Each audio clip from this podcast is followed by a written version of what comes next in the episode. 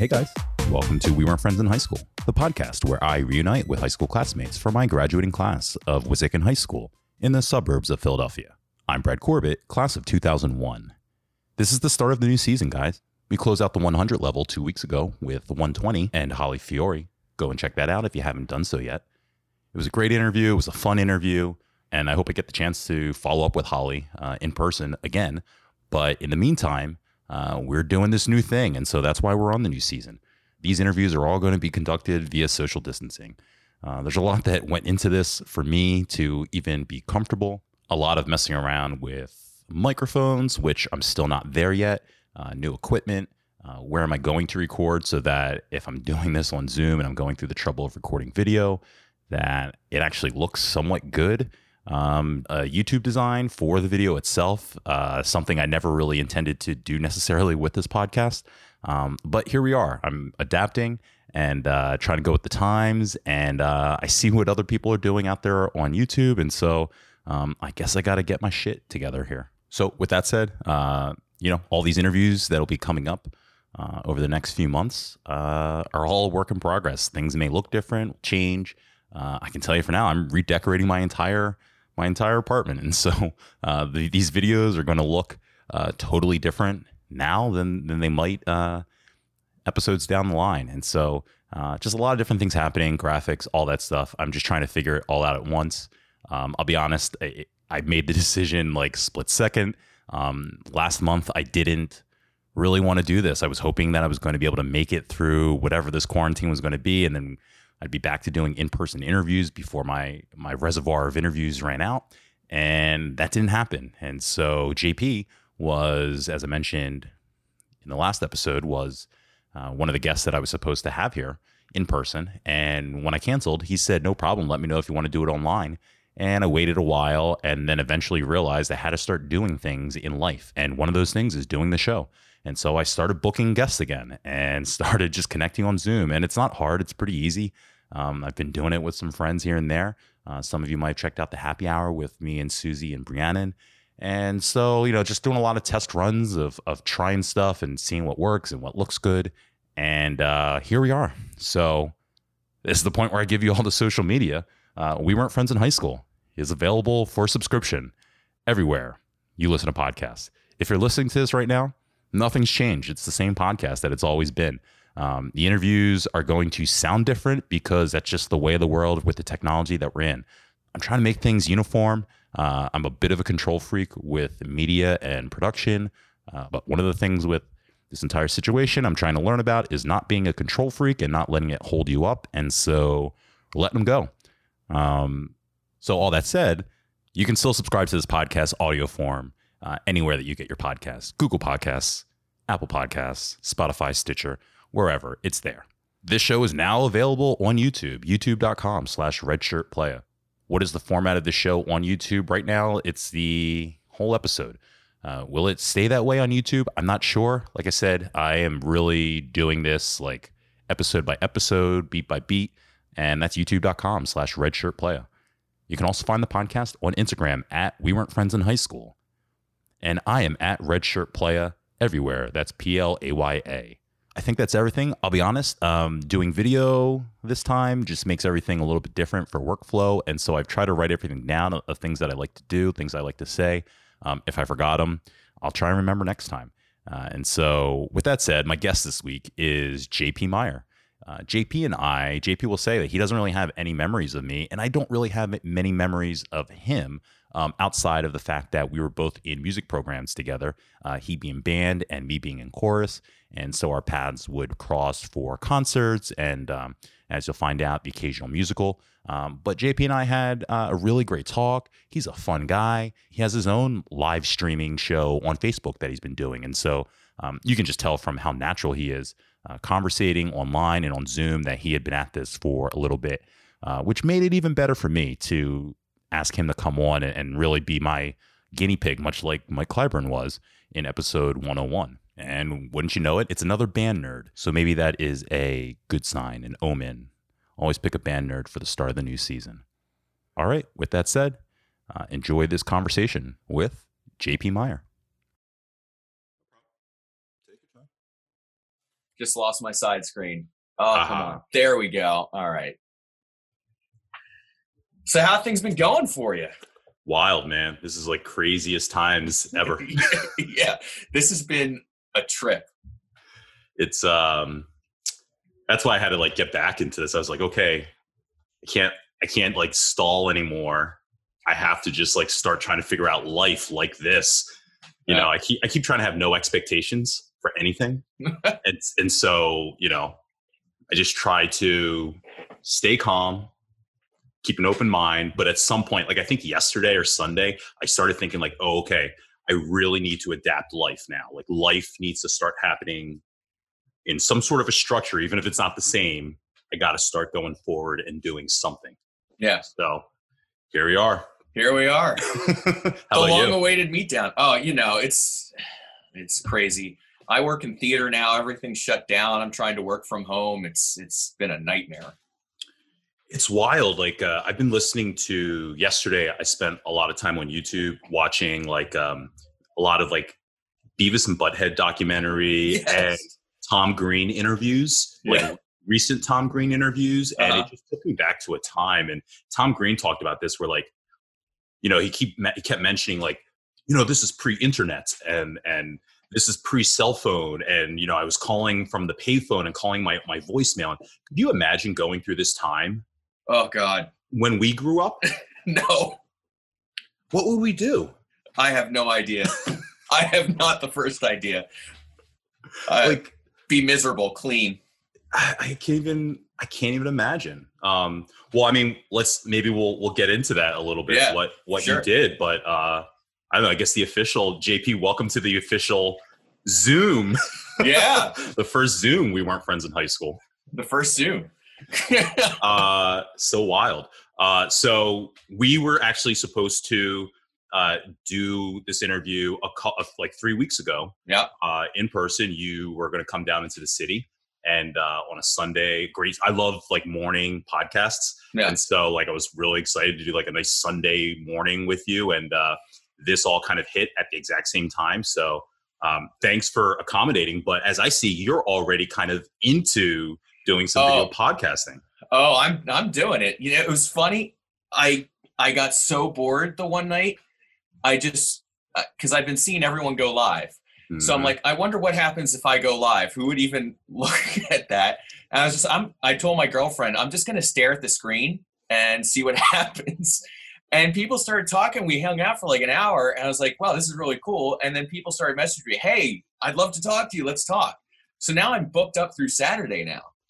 That's Like, awesome. yeah, I have people messaging me want to talk about all random stuff. So it's great.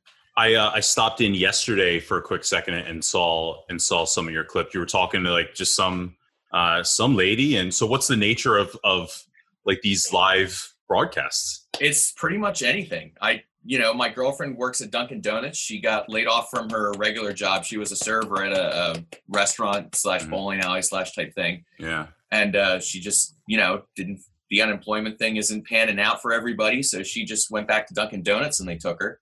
So she's doing that during the day now, um, and so I, I'm just ta- I'm just talking about whatever, and I'm having friends come on. Last night was Nikki. She's a friend from college. We were talking about teaching and music ed, yeah. what it's like. And I've had music other music directors on. I have an actor on tonight that I've worked with in the past.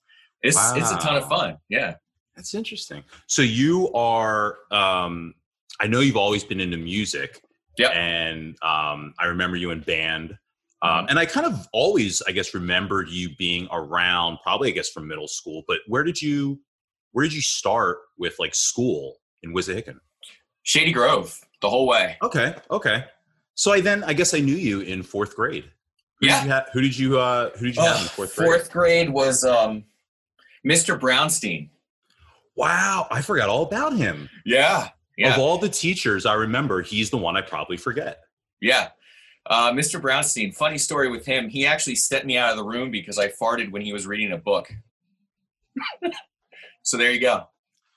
Um, The things that stick with you. I have so many questions about that. Um, in my head, I feel like that would stick with you, like as the kid. Like, did you ever hear stories about like just random like rumors about? I heard that kid pooped his pants. Oh like yeah. you like so does, does something like that stick with you when you fart in class? No, I think it was a thing of the day. I mean, we were all in fourth grade. If anyone remembered it, they just snickered about it behind my back, which oh god. whatever. Yeah, yeah. Um so fourth grade, Mr. Brownstein, who'd you have in fifth grade? Mrs. Rogers. Mrs. Rogers. Okay. Yeah, she was amazing. She was she had the uh the parrot and the cockatoo or yeah, the African gray parrot and the cockatoo that she would bring into class. yeah, yeah. Was uh I do remember long brown hair, right? Yeah, Mm-hmm. Yeah, yeah, Yeah. yeah. Um, how did you like Shady Grove in general as a school? We haven't really heard too many people, I don't think, from Shady Grove. A lot of people have been from Bluebell. Uh yeah, yeah. Uh I like Shady Grove a lot. Um I, you know, I have like images. I have a really crap memory from my childhood. Like I just have images and little snippets of things. I don't remember like full sections. Um, it's funny. I actually a couple of years ago I found all the class pictures that we took from kindergarten through five. My mom gave them to me, and I put them up on Facebook, and people were tagging themselves. It was a grand old time. What um what did you kind of do as a kid? What were you in like I was kind of I guess getting into wrestling, but I did boys or Cub Scouts and I did baseball and Mhm. and basketball as a kid. What were you what were you into? Uh, I did baseball uh, up through middle school. I think I dropped out once I started getting more into the music and the band stuff. Mhm. Band's always been a thing. Dr. Madden and Shady Grove, he got me into band right away in fourth grade, and it it stuck all the way through. Yeah, that's pretty cool. Did you uh did you have friends from Wissahickon that you would hang out with? Uh, what was your like social life like as a as a kid before getting into middle school? uh, I mean, there was neighborhood kids and and you know friends. I'm sure. I I was always kind of a loner, frankly. You Yeah. know, I had I had a couple of good friends. I was one of those kids that was friendly with everybody, but friends with very few. Yeah, yeah. That's interesting. I'm glad you said that. That's um I think you're probably one of the first people to like kind of state it that way because I think a lot of people consider themselves friends. And if you've listened to the podcast, I talk a lot about like friends versus acquaintances. And um, I even challenged, I think, Alicia in, in asking her like about Scott Jordan. Like, Yeah. she's like, "Oh, I was friends with everyone." It's like, but you weren't. You know, what is friends exactly? Right. And I love Alicia, and Alicia and I are friends now. But you're the first person to actually say it like that, friendly but not friends. Yeah, I think uh, probably when I was that young, it was more the kids that were in the neighborhood because we could just, you know, bike to each other's houses and stuff like that. Um, so uh, let's see, Andrew Leinbach, he was in the neighborhood. Uh, who else? I think Eric Nelson, Mhm. one of those guys, but I, I never really hung out with him. Uh, the Drehoses were down the street a little bit, but they were different years. And Mhm. across the street was Ryan Eberwine, but he was a couple year, a year or two younger than us. Okay. But I don't think yeah, I know that name. Yeah. Uh, so that's interesting then. So what do you see? But you don't know exactly like you did baseball. But what was you doing like in your free time? Like, did you were you into TV or? Um, I read a lot. I Really? I I was always a big reader, um, and I was outside a lot too, riding bike, uh, just going around. Uh, my mom was really good about taking us places. Me and my much older brother. I also I have a an older brother who is uh, 15 years older than me, and he actually used to work for Wissahickon when I was going through. So I couldn't act up because the teachers knew that he was my brother and would talk to him and then I'd come home. He's like, now I'm going to have to tell mom because, you know, Mrs. Peckman said that you weren't doing your science homework or whatever it was. And it'd scare me straight. wow, older brother, fifteen years. That's Yeah. uh, so that's what was that like? I don't think. uh It was amazing. It was amazing because when I was like, you know, five, six, he was already in his 20s. So he would take me to like Six Flags Great Adventure, just me and him. He'd take me into work when he was working during the summer. It was great. It was really great. We have a great relationship. How uh, how old were your parents, if you don't mind me asking? Uh, when I was born, dad was 45 and mom was 40. Okay. Um, now he he has a different father. okay. So mom married another guy and they had, you know, Mike and then she got a divorce and then married my father a little bit later and then it took him a few years till I came along. Okay. Okay. Yeah, I feel like that was about. Uh, my mom was thirty, so my dad was forty-one. hmm uh, when I was born. What was that? I don't know. For me, um, especially like the age we're talking about right now, like eight, nine, 10, uh, I remember like, I don't know, maybe it was like I was 11, I guess. And my dad's 50th birthday, and I just remember thinking like that my dad was so much older than other kids' parents. I feel like Yep. a lot of people that we went to school with, their their parents were like 20 when they had them, hmm so their parents were like you know 30 when we were 10. Right. Was that you ever? Uh, it was a little weird, I guess. I mean, going out with my parents, like everyone would think my dad was my granddad. You know, it was kind of the thing. But I, you know, I didn't let it bother me. The one thing that always uh, was interesting for me growing up, um, all my cousins were like my brother's age. So I was a little kid that was always surrounded in family by, you know, kids that were 15, 16 years older than me Mm, um so it made me grow up a little bit i think Yeah. like i didn't act like a kid when i was a kid because to be to fit in with everyone i had to kind of act up to their age Okay. Um, I think I always think I skewed older. Um, I always felt like I got along way better, even at you know 13, 14, 15, um, with like my grandfather who would hang out while he was drinking, you know, vodka and, and like you know holding court with like other his other 60 year old friends and Yeah. I always felt like that was way more my my bracket than sometimes people that we went to school with. So yeah for sure uh, I wonder if that has to do with having like an older father, or, or I mean, for you, you know, just having everyone older for you. But yeah, I guess for me, um, I didn't have a lot of friends. You mentioned you didn't really have like friends so Yeah. much. So for me, I had like you know four or five, um, Yeah. and then after that, it was the people I was closest to was family. yeah uh i mean once i got into middle school and high school I, it started being like uh clyburn mike clyburn and i were were partners in crime i Mhm. mean all pretty much all the way through high school and steve desantis and the gregors and all that stuff Was that based on music primarily? Oh yeah, that was that was band. Once we got into high school and the band thing started going, and especially with marching band, then those people that was who we hung out with pretty much. um, when that starts up, so that sixth grade, you start getting into music, Mhm. um, and that was Doctor or that was Doctor Madden. You said Doctor Doctor Madden was fourth grade. He uh, was the Kane, Doctor Kane, right? yeah, Mr. Kane, yeah, Mr. Kane, in middle school. uh, with the ponytail. Yeah, yeah. as far as I know, he still got the ponytail too. Wow, wow. Uh, what did you play? Trombone. Trombone. Okay. Yeah. So, what kind of things start happening then for? I mean, for band, Mike talked a lot about. Um, it sort of clicked for him as far as this is Mhm. something that music was something that he felt was always going to be a part of his life as far as like creating music. Is that Yeah. is that when it clicked for you? Um, music was always going to be part of my life. I had been taking piano lessons since I was five or six years old, and I was playing piano for people, and you know, in every kind of band and ensemble Wow. stuff like that. Uh, my not my parents so much, but my grandparents' generation, there were a lot of musicians in the family, so it it was just kind of a natural thing for me. Uh, it didn't really click click that it was going to be the thing that I did until junior junior year in high school. I got sent over to the middle school to help Mr. Kane, like with band and just helping kids out. And I was like, this, Oh. this is what I'm going to do. And I Oh, spent that's cool. senior year going to auditions and getting myself into music school. Wow. So when you're doing it just in middle school, it's just like um, it's your activity, the way that someone might play like basketball, but Yeah. doesn't doesn't think about doing it in college for a scholarship or Right. anything like that. That's Yeah. interesting. For sure. Um, so you get to middle school. Uh, what is that like as far as integrating with everybody?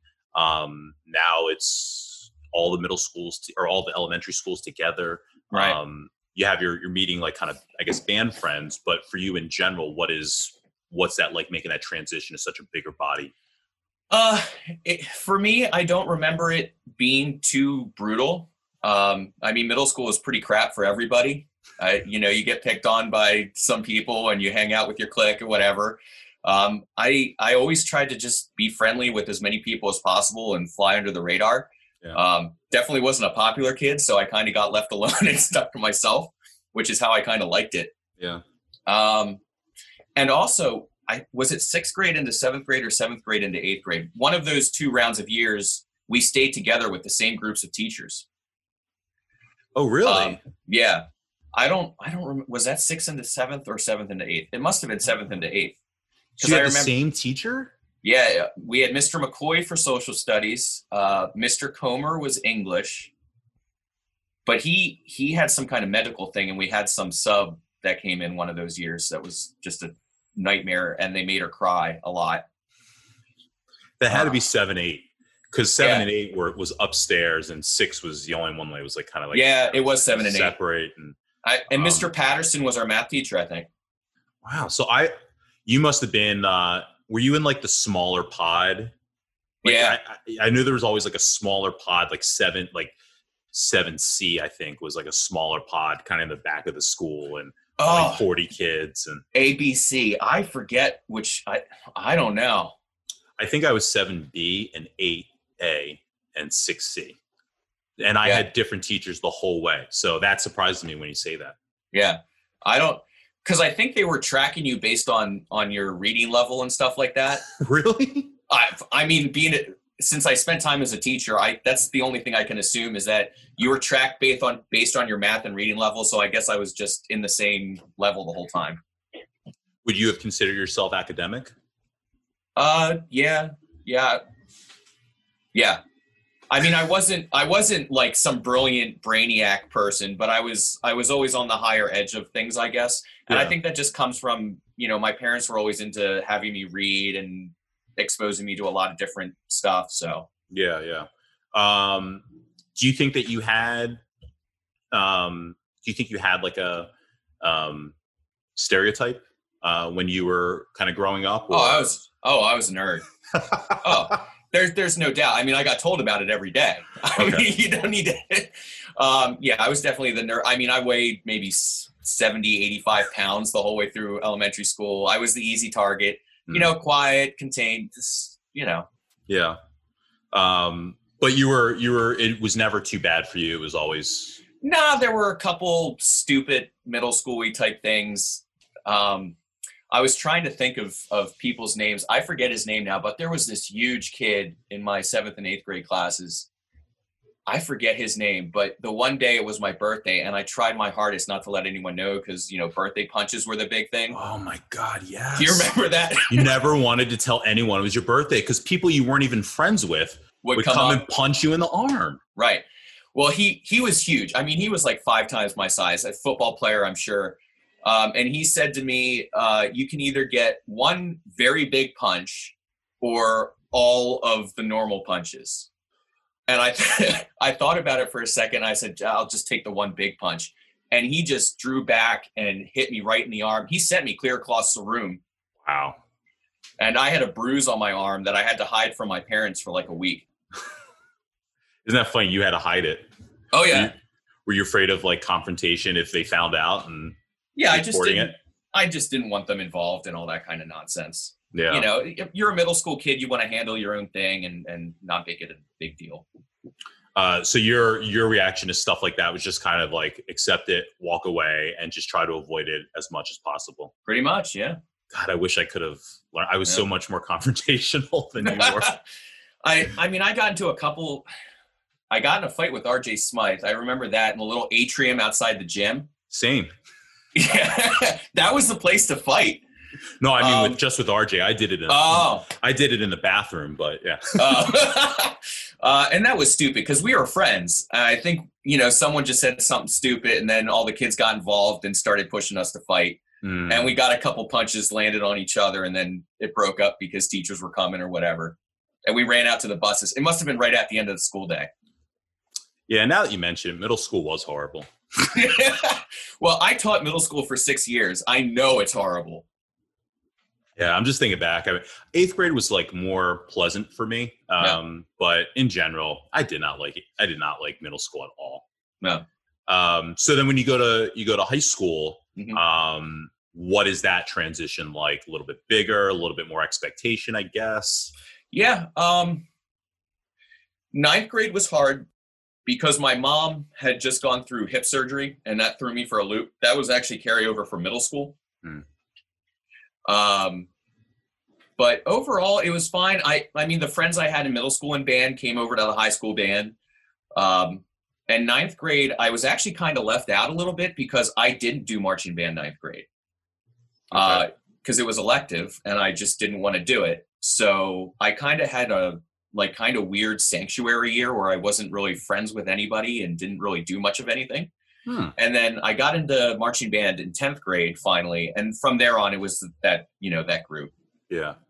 Um, why didn't you do it in ninth grade? I have no idea. I I just got it in my head that I didn't want to do it for Hmm. whatever reason. And my so mom interesting. My brother tried to talk me into it. My mom, Mr. Kane was livid. Mr. Hood was lit. He was always every day because I was in regular band class, and I just I didn't want to have anything to do with it. It's interesting. Yeah. Um, no push from your friends or Yeah, I mean it was weird. I don't. I missed something. I missed a memo at the end of eighth grade or something, and just I went off by myself. And I think what might have happened. I think eighth grade, the summer between eighth grade and ninth grade, is the year my parents sent me to Germany for a month. So I was over there living with relatives for a month, and I came back and it was like a different kind of world almost because it was Mm. like all of a sudden high school. So that might have had something to do with it because I kind of was away from everybody and we didn't have, you know, AOL or instant messenger or email or cell phones or anything. Right. So I just didn't talk to anybody for a month except my German relatives.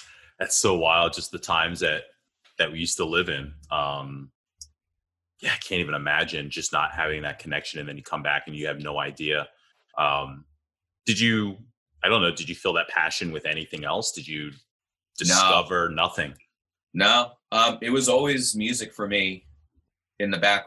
It wasn't like a passion where I thought I was going to go out and do something with it, you know? right. Um, that didn't hit till later in high school, but it was always just the thing I did. yeah plus you were already in band anyway so you're still Yeah. doing the concerts and Mhm. and um did you did you play in the pit for musicals I did. Um, I played in the orchestra for MAME, which I think Mike was talking about on your show. Mhm. By the way, the guy that played with us, the, Yeah. the high school teacher, was uh, Mr. Payne, Earl Payne. mr payne he's come up a few times now Yeah. i think yeah um And then there was what I played two shows. I forget the other one. godspell No, it wasn't Godspell. No trombone in Godspell. You're a good. That's so crazy. You know that. That's that's what I do now. Um, You're a good man, Charlie Brown. no, that was our ninth grade year. I think That was tenth. was that tenth grade. Yeah, maybe ninth. that's Ninth was Godspell. Tenth was You're a Good Man, Charlie Brown. Eleventh grade was Mame. Twelfth grade was My Fair Lady. you know that I only played one. I only played I only played in Mame because the other two didn't have trombone, Wow. and I was on stage for My Fair Lady. like actually in I was in the show. the yeah, show. Wow, that's crazy. That's the year I dropped out. yeah. I remember you talking about that with Mike. That's wild. Yeah. Yeah. Um, yeah. That was a. Uh, did you like it? Uh, yeah, it was interesting. My Fair Lady was one of the first shows I'd ever been exposed to. My mom had taken me to see it at like Bucks County Playhouse or something like that. Yeah. And the movie, the movie is great. Uh, so I decided I'd go out for it, and it it came down to me and Kyle Spees for the lead. And you know, they had us going back and forth and back and forth singing the lead song. And finally, they sent us to separate rooms. And uh, uh, what was her name? The director. Reckner. Reckner. She she went and talked to him. I'm like, well, he's he's he's going to be Henry Higgins. And then the the English guy, the the acting coach and dramatist guy, Yeah. he came and talked to me, and he said, "You're going to be Henry or not Henry Higgins. You're going to be uh, uh, Colonel Pickering." Okay. So I got to sit in an easy chair and read Last of the Mohicans and drink port wine the whole time. Um, it was similar for me. I went back and forth with Vern. Uh, Oh, yeah. For whatever like the friend role was. Yeah. Um, and Vern got the got the role, and then Mhm. I dropped out shortly after. Because to to be continued on the Vern podcast. uh, Vern, he w- in Mame. Vern was the kid, right? Her son, Something like Auntie that. yeah. Mame's son. Um, I've never. Uh, oh, in Mame. Yeah. Um, May in Mame or in My Fair Lady. In My Fair Lady, he was Freddy Eynsford-Hill. He was Okay. the love interest. Yeah, so that's who I that's who I uh, auditioned for with him. Ah, okay. and it was the same exact thing back and forth back and forth and it was like till like seven o'clock at night it was ridiculous um sing every song you know type of thing Yeah. um okay 11th grade was mame uh i don't remember the roles too much but i i would bet that vern did have that part Yeah, I'm pretty sure that was him. Uh, I didn't like. I was. I got to be honest, man. I was so disappointed in my musical experience just by the selection. Yeah. Um, I'm very like. I haven't talked about too much, but like, you know, I was very into music uh, and chorus, and I was Mhm. that guy that was like in select chorus, and I was acting as a kid, and so I was very into doing the musicals, and I I was in the musicals in middle school all three years, and then got to high school and was like big small fish, big pond type of thing Mhm. And I loved Godspell. I loved being a part of that, and I was loud, so I, I always had a role on stage because if nothing else, um, Mrs. Reckner could could count on me to be the loudest person. Yeah. Um, but then they did "You're a Good Man, Charlie Brown," and That small ensemble cast will kill you. yeah, and it's like it was you know they included you know an extra twenty people to be in the chorus, and I was in that. Uh, but it's like I had I had zero interest in in like a Charlie Brown musical. Mhm. Um, and then Mame was like, I didn't get it. It was like this southern. Seemed like we were doing like a musical about slavery. I'll be honest. I remember. Um, I think Jill Kavanaugh was um, Yeah. his name, yep. and I remember. Swear to God, I remember this conversation where she. I said something like, um, uh, and, and what part are you? And she's like, and I'm, I'm Mame. And I go, what what is like this? And like, what is the role like exactly? And she goes, you don't know. We're like four months in. This is April. And she's like, you don't know. And I go, I just know my part. And she was like, she was so offended. But I, I felt like we were doing a musical about slavery. I was so like, it's talking about whistling Dixie and Yeah. and and mint, to this day, whenever I hear the, the term mint julep, I think Yeah. of Mame. Yeah. Um, and so by the time we got to My Fair Lady, I remember we wanted to do Grease, and we had enough guys. I remember Mrs. Reckner had always kind of dangled this carrot and said, if enough guys are here by the senior year, we will do Grease. Mhm. And so it's me, it's Kyle Spees, it's Vern, it's Yeah. Mike Mickles, I think, was trying to do it. And Mhm. and um and we're like all sitting there hoping we're gonna be doing Grease. And she goes, My Fair Lady. Fair lady. I'm like, "Ugh." another like 1950s old timey. No offense, but just like tons of white people like Yeah. thing. I would have rather you know done a retread of West Side Story or some shit like that. You know, Yeah. Well, they did West Side Story when we were in middle school. when we were in sixth grade, that's what Yeah. got me so hooked. I was like. That was an amazing show. I was enamored. I think that might have been the first time I ever saw West Side Story. And to this day, Yeah, I've got a yeah. have got a West Side Story like collector's edition DVD set that's like precious to me because I- I remember that show and like I fell in love with Maria on stage Mm-hmm. and like I just thought it was the coolest thing in the world. Um, and that really sunk me into i- believing in the whole school musical system. I wanted to achieve what I saw on stage. Yeah. The only time I ever felt we got there was Godspell for me personally. Mm-hmm. I don't know. Yeah, that makes total sense. I uh I always my mom when I was taking piano lessons, I remember one night I was playing piano and my mom and dad come downstairs all dressed up. And I'm like, "Where are you guys going?" "Oh, we're going to see Phantom of the Opera." What? Like I didn't even wasn't even asked. They just Yeah. went. And I was so downtrodden about it because I had my uh, piano teacher had given me like the the excerpts to play. Hmm.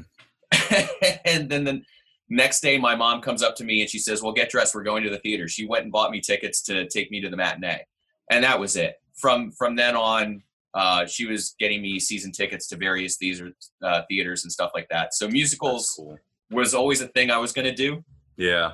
Um, it's interesting now that i'm a resident music director for a theater because I, I would never have guessed that that was like a thing you could do like for a living so Me either. Yeah. Uh, I, I rem- yeah, I remember my mom used to take me to the Valley Forge Music Center. Mhm. It was like a round. It was like Yeah. a music round. Yep. And they would do like um like a lot of Grimm fairy tale style, like Snow White and and Sleeping Beauty and all those. And used to go like every I think it was like maybe once a month. Um, me and Ray Campion, our moms would take us uh, together. And I remember like like the little bite-sized Snickers bars. Like that is like just pure nostalgia. But man, I remember Peter Pan when Peter Pan came out on like PBS with Mhm. um uh who was the uh Mary mary martin Yeah, Mary Martin. And I remember I had that on VHS. Used to watch that with the commercials, like used to watch that all day long. Into Yeah. the Woods. Oh god yeah maybe my favorite and the Bernadette Peters when that aired on on PBS. Uh, I Yeah. had that on tape and I would watch that nonstop. yeah Uh, mine was les mis That 10th Yes. anniversary concert of Les Mis that came out with Colm Wilkinson. Oh, So I'm not as familiar with Les Mis, but that kind of brought me to the point I was going to make very long, but the point I was going to make that I remember going to see Les Mis after we graduated with Mr. Conahan and being Mhm. so envious that we didn't get his influence in musicals while we were there. He had just Yeah. kind of come in at the end of our of our run in high school, but Yep. I really had wished I had gotten to do something more because as I, I've mentioned before, I dropped out and and didn't go back to theater when the whole time I kind of thought I was going to college for theater. I oh thought wow, if- really? yeah, when I thought if I was going to college, I was going to be doing theater acting because I was a childhood actor. I was like I Mhm. used to audition and and never got past like a, a commercial. Um, that's about the biggest gig I got, but I used to go on auditions and that's what I thought I was gearing to do. And when I dropped out, I joined TV Lab. Nice. Yeah. I fell in love with video. And that's when it all changed. I started doing video and radio. But my entire, probably from the time I was 10 till I was 18, thought I had to do theater to get into, st- you know, screen acting, stage acting, whatever I was going to do. Mhm. I thought I was going to be an actor. Nice. Yeah. So I never knew that. I only I knew you as a singer. I knew you were in chorus and all that stuff, but I never knew you were the acting guy. I I was the lead in all the musicals in middle school. I never got to I never really got the opportunity to do anything in high school because we never had those type of Shows, yeah. shows. Yeah, they were these, you know, kind of offbeat type of shows. Um, and so yeah, middle school I I was Daddy Warbucks. and See, I um, don't. I have no memory of the middle school musicals at all. Yeah, it was. Uh, I was so I was a biracial Daddy Warbucks, and my hair was like this, probably times two, and I even had it in the front, like, and I had like a tail, and like try to get a bald wig over this. And back then, in like 1990, you know, four, they didn't do like brown bald wigs. Right. So you know, it's this pink bald wig that like we're trying to put color on so that I don't look like you know, with like a pink head and and uh, it's like ripping over my over my you know my fro hair and like we're trying to tape it together because we only have like three and I got to do two shows and it was like it was ridiculous. So I Oh. did that and then we did like some mock up uh, sh- take on another show um, where I played like some juvenile uh, in seventh grade. It was called like another part of me, uh, which was like based off of something called the Me Nobody Knows. Huh. Something like that. Uh, I think it was like a, an adapted screenplay of some sort. I'm not sure. And then in eighth grade, we did Dreamgirls, oh wow, and I played James Early. nice. Just did the whole striptease and everything. I'm sorry I missed it. Yeah, it was. uh It was hot. I might have to break out the VHS tape. Oh, you still have a VHS of that? I do. And in fact, I was actually just, uh, I got a, a message from the Watson Bays with a link. It was uh, to me and Ashley and Angela Chapman. Mm. Um, I guess because the three of us did a lot with them uh, with a Google link uh, from with, of like everything. So I think on there is like the Dreamgirls soundtrack, which features young Michael Clyburn taking the place of whoever had that role before. Yeah. he's, he's redoing the soundtrack when we like all they recorded it. overdubbed it. They ab- they absolutely overdubbed it. That was the most intensive one that we had ever done. Um, I remember like we Amanda Christian, I think blew her voice out, Oh wow. uh, like playing Effie, Yeah. and so we did like all this overdubbing, and I think they put I think they mixed it into the VHS tape release. Like, Amazing. yeah, so I'm gonna have to like look through that stuff and maybe upload some. Mike Yeah. tell me. Mike will hate it. Oh, you got to do it now. Mm. So, um, when you were in high school, did you you were in band? Um, Yep. Did you work? Did you have like a job or anything? Uh, I worked at Staples for a Ah, couple years. Um, a fellow retail brother. yeah, retail, retail. Oh, the devil's industry. Um, no, Staples was all right. Um, it uh, it was one of those things where I wanted a car, and my parents helped me out and got me a car. But we got it home, and my mom's like, "So, uh, you know, how are you going to pay for gas?" I'm like, uh, gonna ask you for money for gas. She's like, oh no, no. How about the insurance? I'm like, uh, gonna, don't you do the insurance? Oh, oh no. So they were like, well, I guess you're going to have to go get a job. So I, I tried Barnes and Noble in the mall. Oh yeah, Montgomery Mall. Yeah, that didn't work out. And then on the way home, I just stopped by Staples and they hired me on spot. And One- I actually, The one on 309?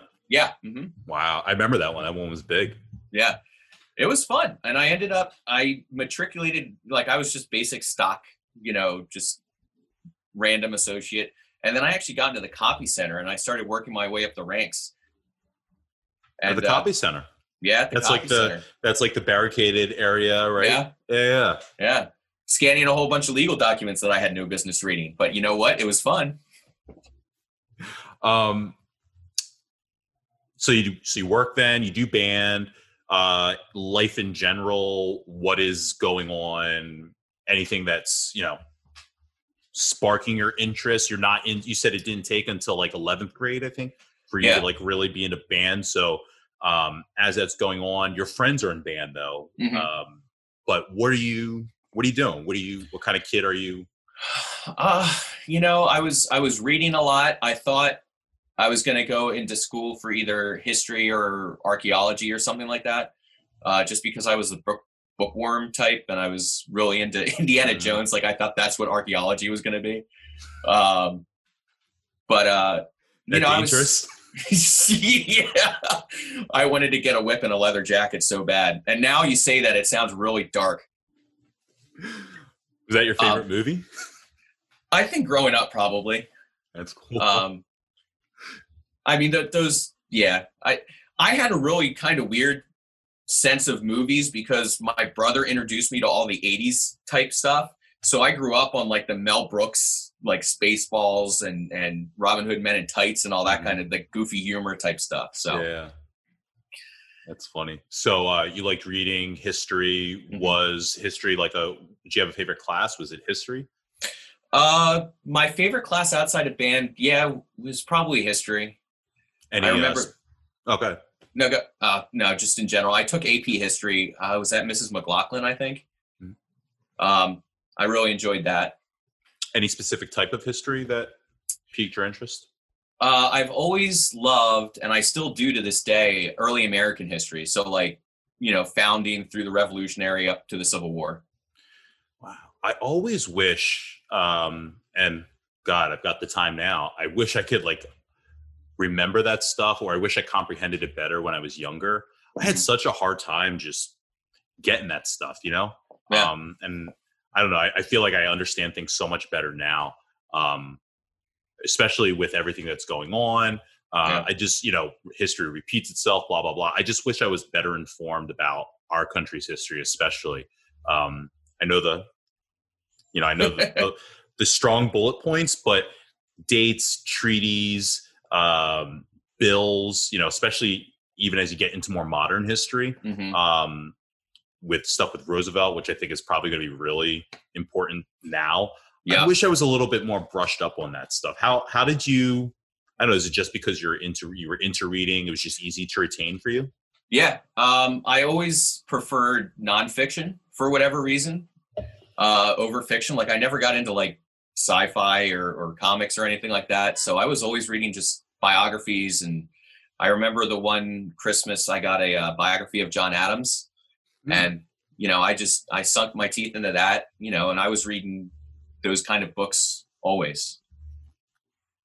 So uh, all, I was going to ask you earlier when you said you like to read. Like I was, what did you like to read? I was like going to expecting like a Maniac Magee or something like that, or maybe Lord of the Flies, but uh, but nonfiction at that young. huh? nonfiction. Yeah.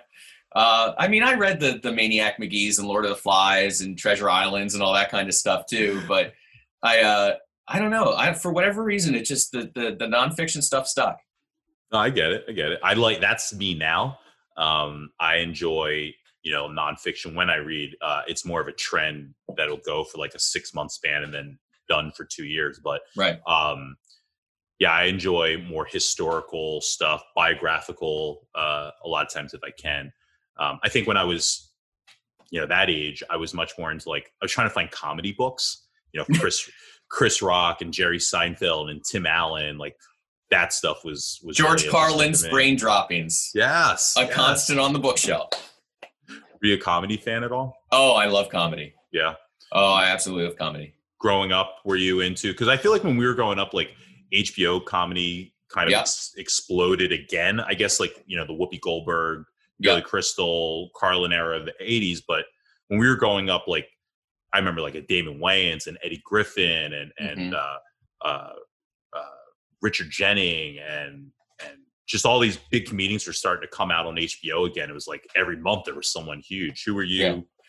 Uh, mine were always like Robin Williams was a big one when he did his big HBO comedy special. That was Mm. a huge deal. I made the drastic mistake of watching that with my parents. I talked it up to my mom and dad. They're like, "Oh, we love Robin Williams," because they're thinking like, you know, the movie Jack or something, and it was completely inappropriate Yeah. from from the first from the first moment he walks on stage. It was inappropriate. Um, George Carlin was a favorite. Uh, let's see, Weird Al. I loved Weird Al stuff. That was again my brother's doing all that kind of goofy music type stuff. That was that was all my brother introducing me to that. I have this uh I have this thing I like to say about Weird Al. Um that Weird Al and Green Day are like anomalies in the music industry. Mhm. They, as far as like I know that I can think of, I'm sure many more people have some examples. Shout them out if you can think of them. But like to exist in so many different decades, different generations that they were in our parents, you know, generation, uh, they were in our generation Mhm. uh, then they came out with like last guys finished uh, nice guys finished last and an american idiot Mhm. uh, and then to to modern day where they just had the they just did a musical and all that like they've managed to exist for like damn near four decades in into four decades which other than weird al like those are the two people you know when you think about the early 80s stuff and then when we were growing up with like the red hot chili peppers Yeah. and nirvana and You're bringing back bad memories of me trying to be cool in middle school. I think that's amish paradise yeah. Amish Paradise was huge. I remember, I remember, uh, yeah, I remember Amish Paradise and um, Bad Hair Day. Hey, That yeah. whole album was like one of the first CDs I ever had. Eat it. Eat it. um, and so, like, you know, it's just a crazy, you know, until today, I guess I, I, I heard something about like him and Michael Jackson. He doesn't want to do Michael Jackson songs anymore. And my first thought was like, my God, he's still performing. Like, yeah. you know and and every once in a while you hear about some popular song that he's taken and and redone and i think wow he's done it again i don't even know if there's still albums or if he's just doing singles but man just a sustaining artist Yeah. is weird al yankovic so it's Well- funny you mentioned him he's he's a brilliant mind. I mean, you got to give him that. Mm. Uh, funny story. So this is this is the moment that absolved me of pop music, and I stopped trying to be on top of popular music. Was middle school. I remember all the guys in like gym in the locker room would be going on and on about Green Day, Green Day, Green Day, Green Day, Green Day, Green Day, all the time Green Day. And I, I, you know, I grew up in a house and my mom liked to listen to country music and my brother was listening to 80s and you know there was classical music with the piano. So I was never really exposed to pop music except for like the bus and what kids were talking Yeah. So I, I knew like Green Day songs, but I didn't have the album. So I finally, finally saved up some money and, you know, talked my mom into taking me out to Barnes and Noble or whatever. And I got the Green Day album and I brought it back home and I listened to it all weekend. And I went in the next week and we had gym. I'm like, oh, it's the Green Day is awesome. And everybody around me just stopped dead and went, Green Day sucks. I don't know what happened over that weekend, but it became uncool to talk about Green Day. And again, I didn't get the memo. And I just, I remember going home and just throwing up my hands and being like, that's it. I'm done caring about pop music because by the time I figure it out, it's going to be dead and stupid. That's so funny. Um, I remember like my hip hop's always kind of been my primary since you know middle school, I guess. Mhm. Um, but growing up, it was I guess just whatever your parents listened to. But I remember it was hard for me. Like it was a very slow, gradual um, entry into hip hop, into actual hip hop music. My experience to hip hop until I was probably 13 was like just what's on the radio. I- The idea of, and I remember when Ray got um, like older, old dirty bastard Uh, tape, taped, uh, tape cassette yeah. uh, for like his birthday or Christmas. And that was like, oh my God, like we used to hear kid, we used to hear kids driving by the bus stop uh, listening to rap music with curses, and we're thinking, how can you get? There must be some special radios. It's funny now, uh, modern day, but we used to think there must be some special radio station where you can hear like uncensored music. Right? we were thinking of we were thinking of Sirius back in back in 1992. We just so, didn't patent it. Didn't patent it.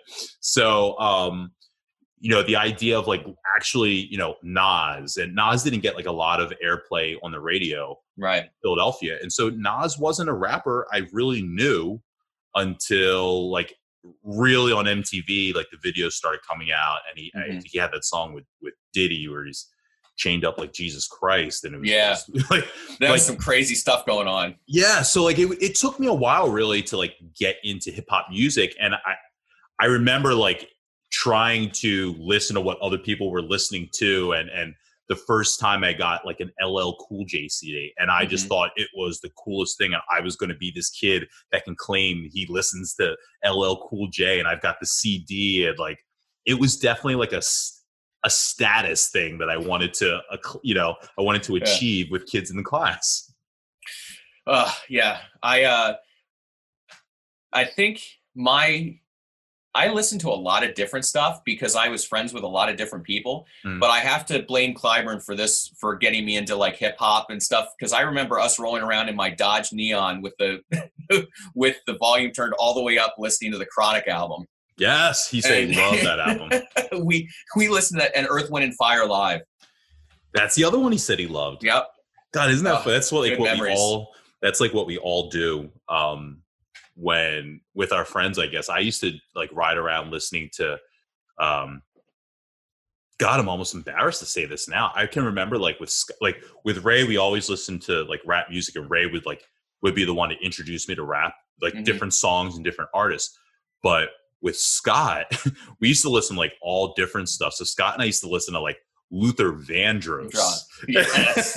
and like and like the the first Destiny's Child, like writing on the wall, the Destiny's Child album, and like mm-hmm. just picking out our favorite songs. I remember Scott was like first one to introduce me, and this is before like the song hit, um, and they had videos or anything. But first one introduced me to Three Doors Down. Yeah, probably like six months, a year. He had that album before it ever was like a bit a hit or anything before twelfth grade.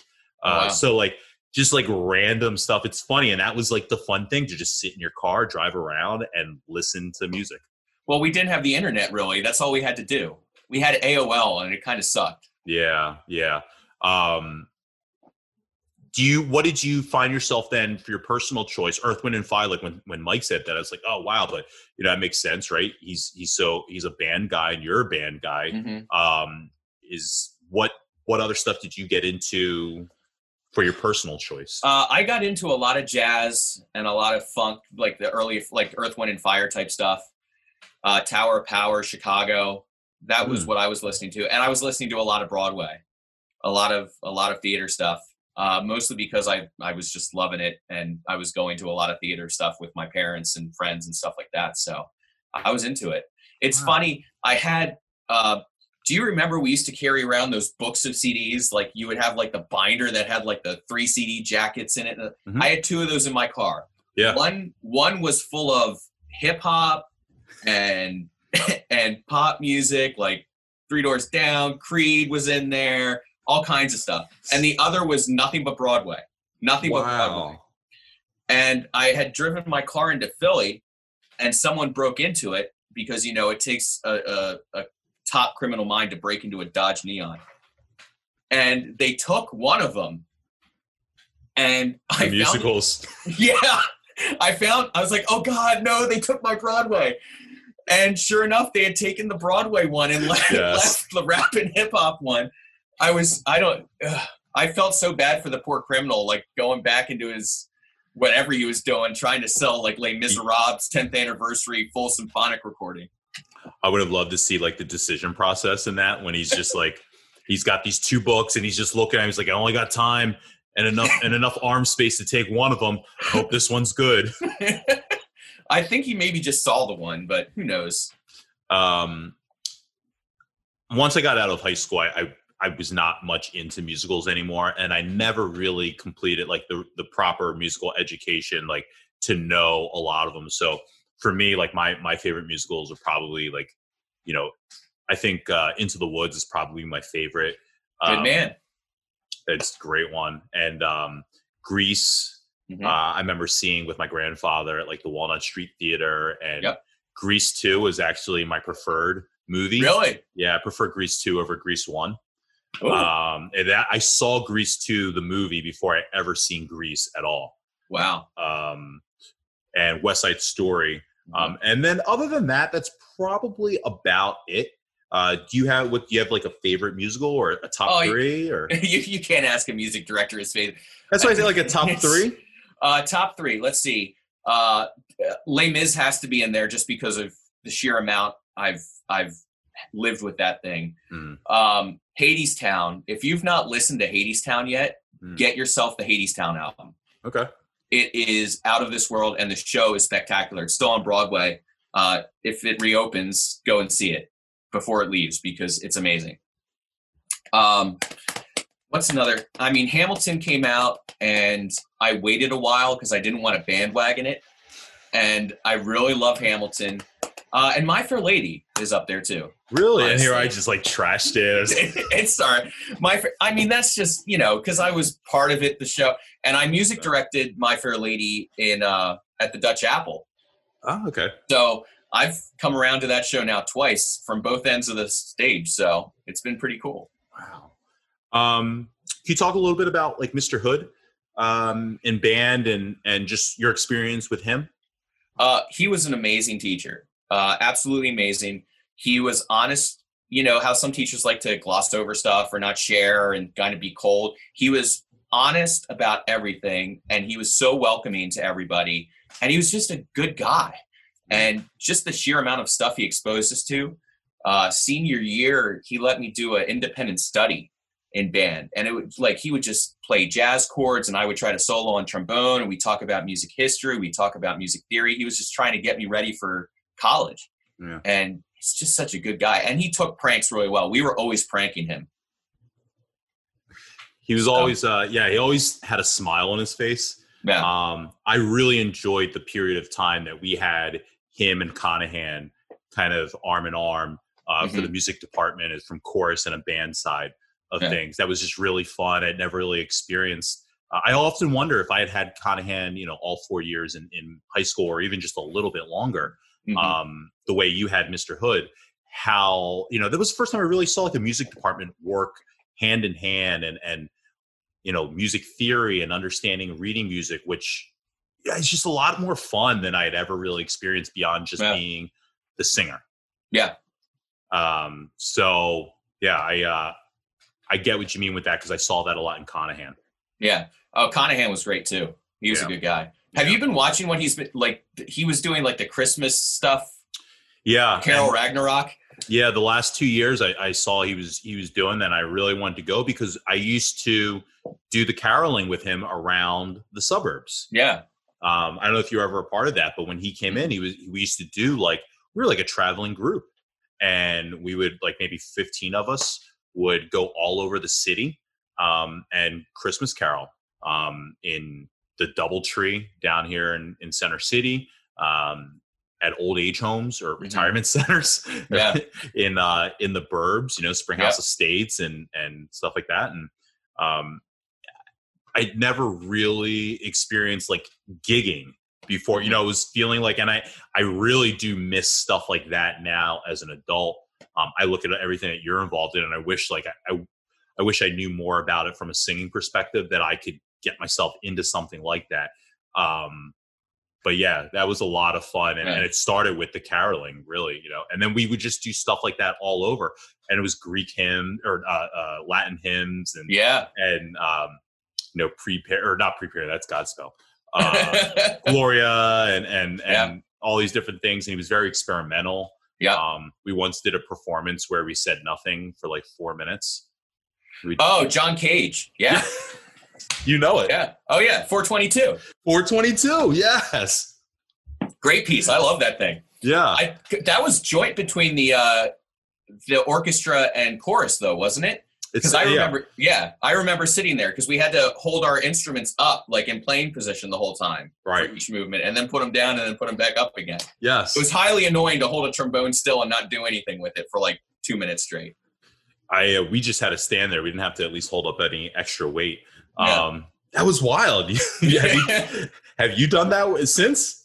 uh, I think we did it in college,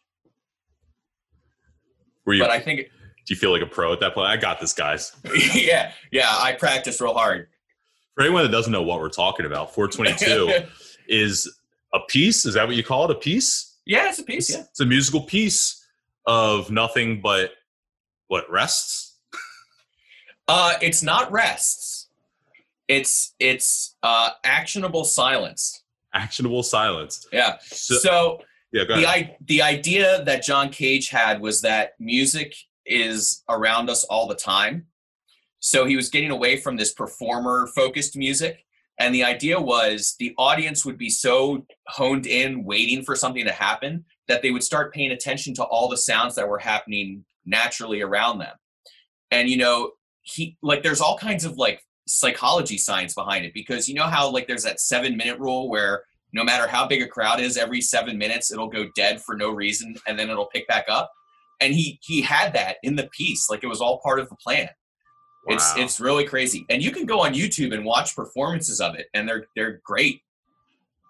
it was unreal. So it's like you've got a bunch of, you know, 17 year olds, 18 year olds uh, about that sitting in chairs and standing on risers, completely still and silent for four minutes and 22 seconds. Yeah. Well, it's three movements. Okay. So it's kind of like a little uh, concerto almost. So you go up. I forget what the breakdown is. There's there's specific instructions and like there's a printed score and everything that you need to get. But you're supposed to go like usually you see it with like a piano player, right? They'll go and the piano cover is down and they set a watch up and they open the score to the first page. They open the piano player, the, the keyboard, and they start. And then they go for a couple minutes and they close it and they rest like you do at a whatever and then they open the next one and close it and then open the next one and close it and bow and that's it Do you turn the page? yeah you turn the page yep Yeah. I kind of remember like Conahan maybe giving us like the a couple times like yeah throughout. Um, and and I just remember like we had to rehearse it all the time. yeah And like we're like, no one's gonna pull this off. Can't stay silent. And of course, like kids are quiet for for a while. Then all of a sudden, someone's got to make a fart noise with their mouth, and everyone starts Right. laughing. It was just like just the most ridiculous thing for juveniles to have to. have to well yeah do. i think that's the big challenge and probably why he had you practicing so much is because he had to prepare us for not laughing when the audience started laughing Mm, yeah, yeah, yeah. Because it starts off as like a little. Oh, this is weird. Did they forget? did they forget their music? What's Yeah. going on right now? that's exactly Uh, it and then there's that that awkwardness of okay do something do something do something. Um and then it kind of gets becomes like oh i get it. We get it. We're we're in on it now and they become a part of it. Yeah. Uh, but it takes probably like of that 422 it probably takes 315 to get there. At least. Yeah. Brilliant piece. Love that. Oh, john cage is crazy. I haven't thought about that in so long. Yeah. Oh it's great. Oh good memories. Um so what point what was it for you then with band? Um and at this point now you're back in marching band. Mhm. um what was it that that made you decide or was there a moment where it clicked instantly? I guess you said 11th grade where you said like okay this is what i want to actually do in college yeah or for had, for a career? We had to do in 11th grade i think it was like a work study type thing where we had to do some kind of thing either in the community or for kids or something like that and i hood talked me into going over and hanging out with mr kane and helping the middle school band and as soon as i started helping kids and i realized how powerful a teacher can be i wanted to be in music ed and and that was it then it clicked Um, it's funny that it was that, considering just the type of I don't know, I guess relationship that you had with Mr. Hood. Mhm. Um, that it took going to Mr. to to Mr. Kane. Yeah.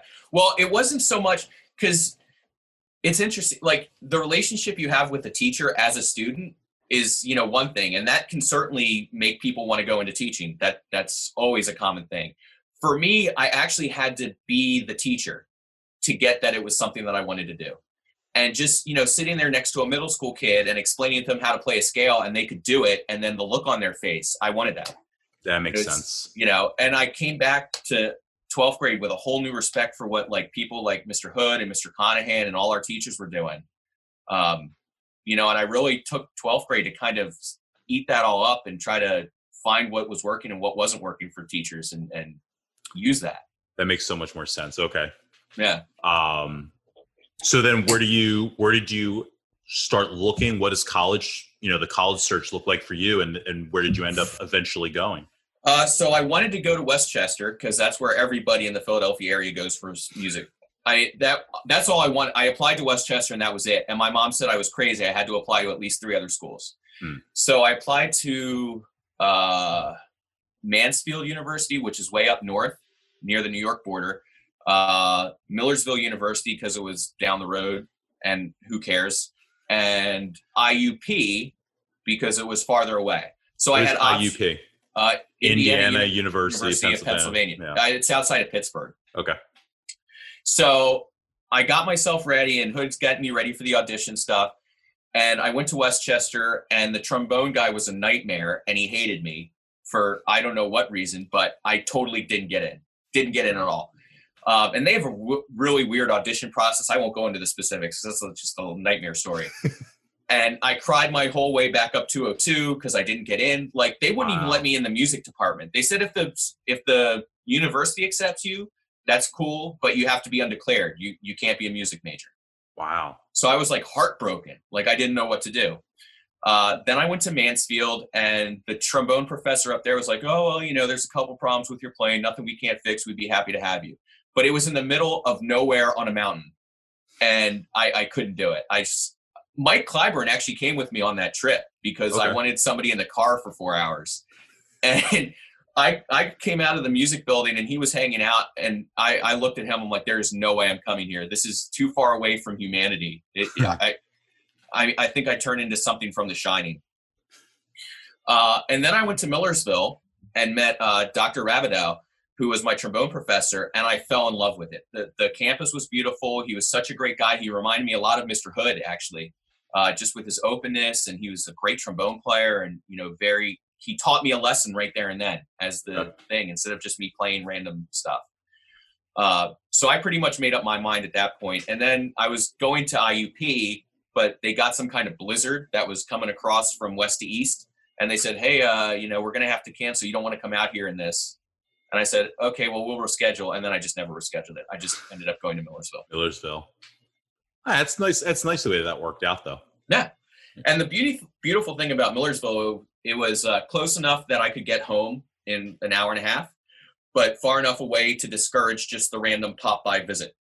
Yeah, I was going to ask, did you have any like specific, you know, desire to be further or not so, you know, or close to home? Or I felt a similar way with Temple that it was like far enough that like, you know, if someone's going to come by and visit, it's an hour away, but um, yeah. if I need to go home for the most ridiculous of reasons, it's not a it's not a chore. Yeah. Um, I didn't I didn't have distance really in mind. I didn't really care if I didn't want to be too far away. Mm-hmm.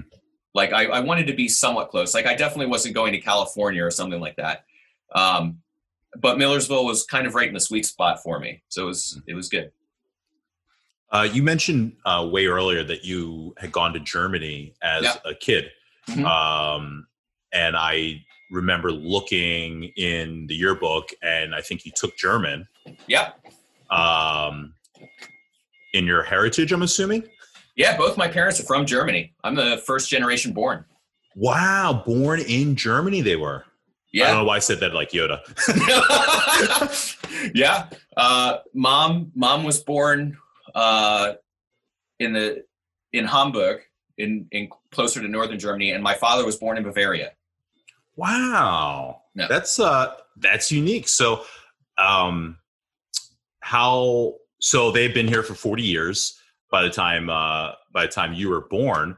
Um how is their English? Fine. Uh, great. My Yeah. my mom, uh, you can kind of tell if you know that she has an accent, uh, very very slight now. Uh, my dad, you can definitely tell. If you talk to my dad, you know he's he's from some Germanic country somewhere. That he's never lost that. yeah, yeah. Um, but yeah, my mom came over when she was 16. Uh, she came over to visit relatives that were here, and then she wrote a letter back to her parents and said, "I'm not coming back." so Wow. she just she stayed. Well, the thing in Germany is uh, they they railroad you in your education. So you know, once you get to fourth grade, you take a test, and if you you know, depending on that test, you either go into a trade or you go to university. And in my mom's case, she was just like in home ec, and Mm. you know, just preparing to be a, a housewife pretty much. And she hated it. She didn't want to do that. Um, and similar, my dad was, uh, he got through sixth grade, I think, and then he started training for, to be a butcher. oh wow. Yeah. So mom came over when she was 16 uh, and she stayed. She got her high school, I think it was a GED at that point. Um, and then she went to Temple for a while until she got married. And Right. my dad came over in his early 20s uh, with his family. And uh, he joined the Marines actually. And that's that's how he gained his citizenship. Wow. My uh, I I popped so big when you said butcher. My great grandfather, when he came from uh, from Russia, uh, became a butcher when he grew up. He came over as a kid, but once he he got a little bit older, uh, he became a butcher. So like the big hands and and Yeah. you know, the butcher blood, it's always like kind of been a thing in our family. So that was cool to hear that. You know. Yeah, my my dad is a big guy, and he's 82 years old, and he can still crush me Mm, if he wants to. Like he can take my hand and just, and it freaks me out because my life is playing piano now. So, it, I mean, he knows it too. He just rubs his uh, thumb a little bit and starts cracking my hand. I'm like, no, no, no. um. So did you did you also take another language? Uh, just in sixth grade when we took the uh, all four, I guess Okay. we, we took a marking period of Japanese, of Spanish, of French, and German. Yeah, yeah. And then from seventh grade on, I took German. The whole time. Um, Yeah. Is that cheating? You would think so, but I was conversational German, so all the rules and grammar and stuff like that I didn't know, Okay. which actually kind of hurt me because I didn't take it seriously. Because like the first three years of that language stuff is all the conversational, like "Hello, how are you? My name is blah blah blah. What color Happy do you like? birthday. Happy, all that kind of stuff." So I'm like, eh, eh, eh. and you know they mix in the grammar with that too. But I was like, yeah, yeah, I know that stuff. Oh, this is stupid. And then I got to maybe tenth grade, and all of a sudden it was like, okay, now you have to write a paragraph in German, and I sucked at it. It was absolutely terrible. So that that kind of that kind of ruined me. I'm just looking at your um I'm looking at your yearbook picture right Oh, now Good lord. just to see just to see if there's any other events in here.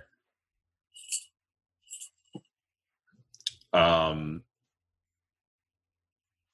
I'm trying to see if I know the friends that you've listed in the yearbook here. Oh, I don't even know who I did But- I list. I couldn't find my yearbook. Uh, this is so weird. This is terrible that like now this is I just realized this is the big thing that we can't do on the podcast is like have you actually signed the yearbook since you're not here. Oh yeah.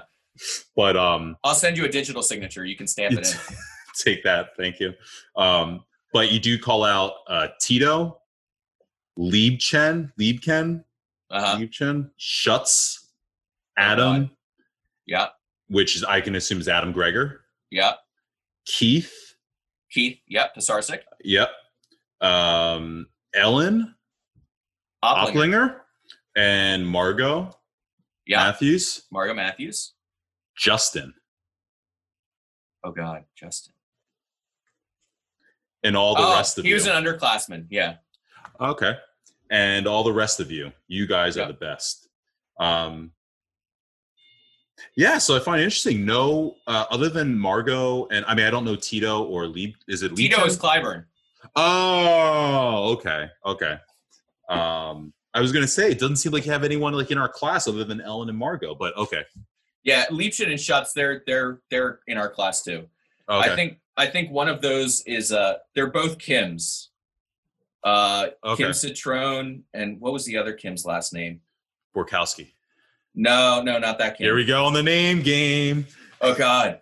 Devin, see. No, um, Clauder. no, not Kim Clotter. Although Kim Clotter was also in my neighborhood. Pace. Kimber, no. Kimberly. I, I forget. Oh God. I forget. And don't ask me because I have no idea which one is which anymore. Oh, I know. Well, I grew up with Kim Citrone. Actually, uh, we just became Facebook friends uh, recently, but I don't think I don't think we were friendly. So that'll be a fun that'll be a fun interview. Oh dear lord. You know, one of those people that just knew me too long. Yeah. Let me ask you this: since you said that you were uh, you were a nerd, yeah. uh, how nerdy were you? oh, very nerdy.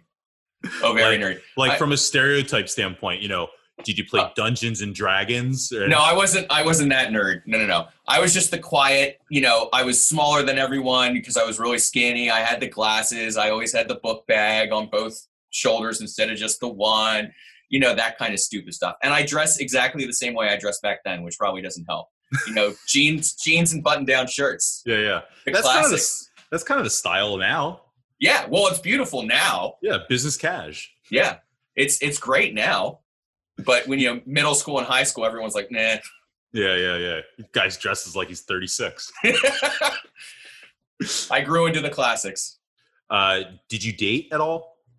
Uh, not much. Um, I I had really bad luck and no game. Same. Uh, I remember. Um, I won't say her name because I don't feel like embarrassing her. But I there was a girl on my bus in our class, and I, you know, I was trying. I was talking to her, and I guess she was flirting, but I think she was more making fun of me.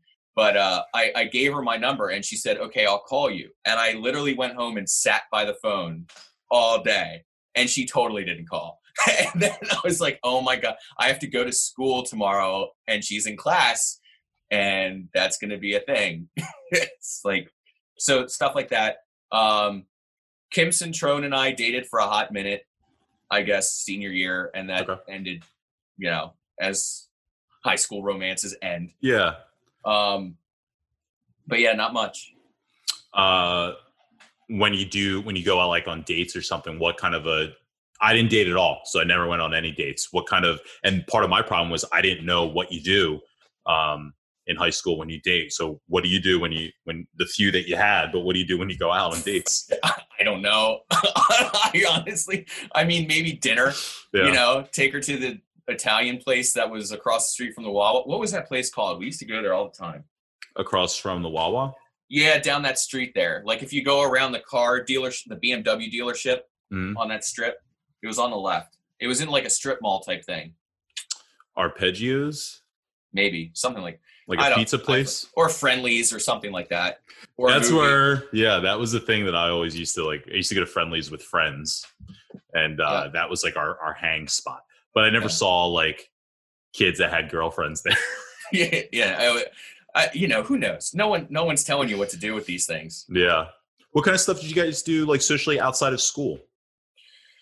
Like as Well, with with with your crew of friends. Yeah, I mean, a lot of it was just band. I mean, it became all consuming because you had marching band all fall, and then you had jazz band pretty much all spring. Um, but we would we would go to like Barnes and Noble and, and listen to CDs and talk, and you know, we went to the friendlies. Mm. I guess you know, I'm sure we went to movies, although I can't for the life of me remember which ones or when. Um, but band was the driving force between a lot of the friend group that hung out. Was there like any like um was there like a, a hierarchy or was there like a a uh, I don't know a social system in, Oh, in oh, yeah. band? Oh yeah, Were there like the cool Uh, band kids and then like yeah. the oh yeah. Oh, for sure, of course. And it all changed every year. It, it shuffled because you would, you know, people would start being section leaders, or the drum mate being the drum major was the big thing, or you know, who, the field captain, or the, you know, who's who's in charge of the guard and all this stuff. So you're you're constantly reassigning your little social stratus within the band. yeah. Did you uh where did you fall in that in that realm? Um, eh, I'm mid management. I think is the best way to put it. Um, I uh, I was section leader, but our section was me, Mike Clyburn, and Barkley Boyd. Uh, Barkley Neal, I think, was her name then. Barkley Neal. Yeah, wow. Uh, it was it was trombone. Mike was on marching baritone because he played euphonium in the band, and she played sousaphone or tuba. So a nice section of three for a long time. I think we maybe added a freshman my senior year, but I forget them at this point. So would you say you guys are just peers? Yeah. And then and we're of course the three of us were also in jazz band. So, you know, it was like always the thing. yeah. Um and I was field captain my senior year. Who was the drum? Emily was the drum major. Holefield. Yes.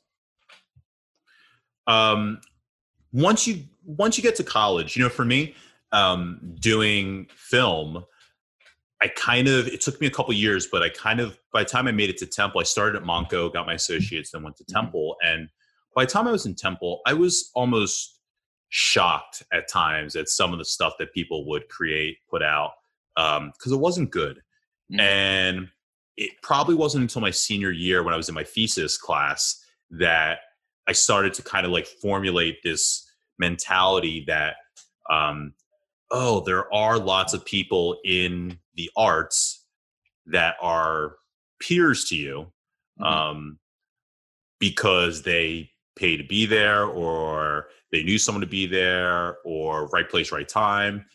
But it doesn't mean that the work is equal. Right. So I'm curious your experience going to school, going to college in the arts, and and it's some it's not competitive because your grade is your grade, but you want. I felt a, a desire to stand out with my work. Um, did you feel that, and did you feel from a just you know from a even playing field that some people were lesser, even though they were getting the same opportunities as you, or Oh no. Um that didn't sound right. I don't mean that like no, I was better than everyone, so uh, whatever. No, no, no, not at all. Um, for me, and it was interesting because in in music education is a little bit weird because it's not like performance where the driving force is how good can you get at your instrument at your Mm. field. Our our focus was teaching and we tried to be really good teachers. Now you need to be a really good musician to be a good music teacher. Period. I, that's just goes with goes without saying. In fact, you need to be an excellent t- uh, musician, Musician. to be a teacher. Um, but my class specifically was not a lot of performance people. There were people that were better performers. I was not a great trombone. Like I was in no way a virtuoso trombone player. I I hated everything about doing like solo trombone work. I wanted I did the absolute minimum for my junior and senior. Uh, uh, I don't even remember what the concert things. Uh, just because wanted- recitals? yeah, recitals. There you go. Thank you. The non-music major getting the word. Um, I wanted nothing to do with that part of the spectrum. Um, I I love playing in ensembles and I love doing musicals, Hmm. um, but I hated solo work. And to this day, I hate solo work. Um, like everyone's like, "Oh, you should get on Facebook and play piano." It's like, nah, that's okay. I don't need that. yeah. Um, so we enjoyed each other performances, I guess you would say, and we encouraged each other, but we never really Wasn't was- competitive. yeah, it wasn't like that. It you was didn't need to be. You didn't No. need to be judgy. no, it was competitive on the academic side. Like we were competing with each other for grades in history and theory, and that was a big thing that we would we would egg each other on about. But the performance stuff, that, that wasn't even really a big thing. Interesting. Um, so then, your experience in college, how was that at Millersville? I loved it. Yeah. I loved it. Was it 100% geared towards music education for Yeah. you? And that field itself, difficult? very hard. Um, because we didn't have it helped and hurt. We didn't have like crazy amounts of theory in high school and middle school. Uh, and theory is hugely important at millersville. So they were doing like hand signs and and and um, Kodály method and all this kind of tricky stuff and like knowing intervals and stuff. And i was like base zero. But Mm. because i was base zero i didn't fight against it. I just used whatever innate musicianship I had and and grew. And I grew fast. Like I got really good really quickly, which was a lot of fun. Um, and some of my friends uh, they were coming from these programs where they learned a different method and the professor of theory wanted nothing to do with that and you know it was a fight for a year or two until he broke them down and got them to do it his way wow. but uh i did i did really well in college i really enjoyed having responsibility and being on top of it for myself um and then once once you graduate what happens uh, graduated in 2005, and I actually got a job teaching in the school district that I student taught in, in school district of Lancaster. Uh, and I taught middle school, so sixth, seventh, and eighth grade band and general music. Hmm. So similar to Mr. Kane. And I did that for six years, and then I had to leave because I was stupid and didn't get enough credits for my level two cert. Uh, oh. Uh, so in PA, you you start with a level one, and they give you six years to get a certain amount of college degrees toward a master's. You don't have to get a master's if you don't want to. Most people mm. do. Um, but you have to have a certain number of degrees. You have to do a certain number of, of professional credits, which your school district takes care of. And I was I was six short. I was two classes short. So then what happens? You have uh, to leave Lancaster. You have to leave the school. Yeah, I got a call. I was starting my seventh year, and I got a call on a Friday from the Human Resources Department and they're like, "Hey, uh, your level two certification's due, and we see that you don't haven't turned in enough credits. So, uh, you know, what's the deal with that?" And I said, "Oh, I, I got to check on my paperwork back home." Like I knew full well what was going on, and I came, I went right to the principal and and told him what was going on, and uh, he organized all the meetings. I had a meeting on a, the next Monday. I came back, and you know, we we talked about what was going to happen, and they basically said, you know, you can either have a letter of resignation or we can fire you um, either way. So I, of course, I did the letter of resignation. All right. Um, and then that Wednesday, the person who was going to replace me came in and observed Wednesday, Thursday, and they took over Friday while I packed up my office and left. Wow. That was it. That After was it. seven years. After seven, six, well, six full years in my seventh year. Um, now it's it's weird because the one law in Pennsylvania that has no gray area and no loophole is that because you cannot teach at all. You can't get an emergency certificate. You can't get a uh, certificate in any other area. If your certificate is lapsed, you have to correct the lapse before you can do anything. Hmm. So you can't sub. Wow. I, I, couldn't do that if I wanted to. As a as a certified teacher, I can't sub right now because I, I have a lapse certificate. So I mean, it was my all my own fault. I got yeah. I got stubborn. Um, I was getting a little tired of the administration stuff because a lot of you know we were in corrective action and you know was you know city school district um, loved the kids yeah i absolutely adored the kids and i loved my colleagues but it, it was a grind and it was a bad grind and i think you know psychologically I, I went through a lot of stuff and i probably just shut that part of my brain off and didn't care so much about it um, so yeah i left and i went through a little bit of depression then after that um, obviously, you know, I lost my professional career that I my parents had put me through college, and you know, I was paying student loans, and I had a mortgage and no job. Mm. Um, so then I started doing uh, one-on-one work with kids with behavioral disorders. I worked for a company that did mental health um, as a TSS, and I did that for about two years. And I had just started to work towards a master's degree, so I could advance in that company because I wasn't going to be able to pay the bills on the you know twelve whatever an hour that that you get for that. Mm. Um, and then this job at the Dutch Apple opened up, and I had been doing a community theater as the music supervisor for about ten years at that point. So I went in for an interview there and uh, got the job, and it was salary benefits the whole nine. I couldn't believe it. Wow! And I've been doing that ever since. And what is the Dutch Apple exactly? So the Dutch Apple is a regional dinner theater uh, so you come, you have dinner or lunch or whatever, and we do shows, and it's year round. Uh, we do about so eight, fun. Yeah, eight shows a year, eight musicals. Well, sometimes eight musicals. Sometimes there's a play thrown in there, which is great because I get a little bit of a break. Um, but it's it's year round theater. The shows run for six to eight weeks, and uh, I'm also the music supervisor for our touring wing.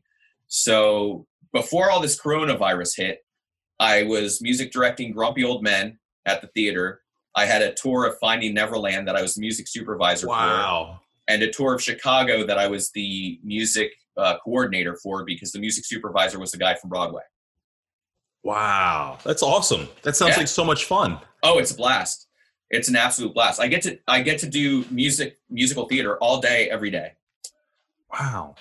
Um, I want to understand the teaching situation. So, because you were you were missing those two credits and you had to go, you're were you not allowed to return? No. I, were you were you are you not allowed to get those credits? I oh, mean, oh no, I can. I, I can. In fact,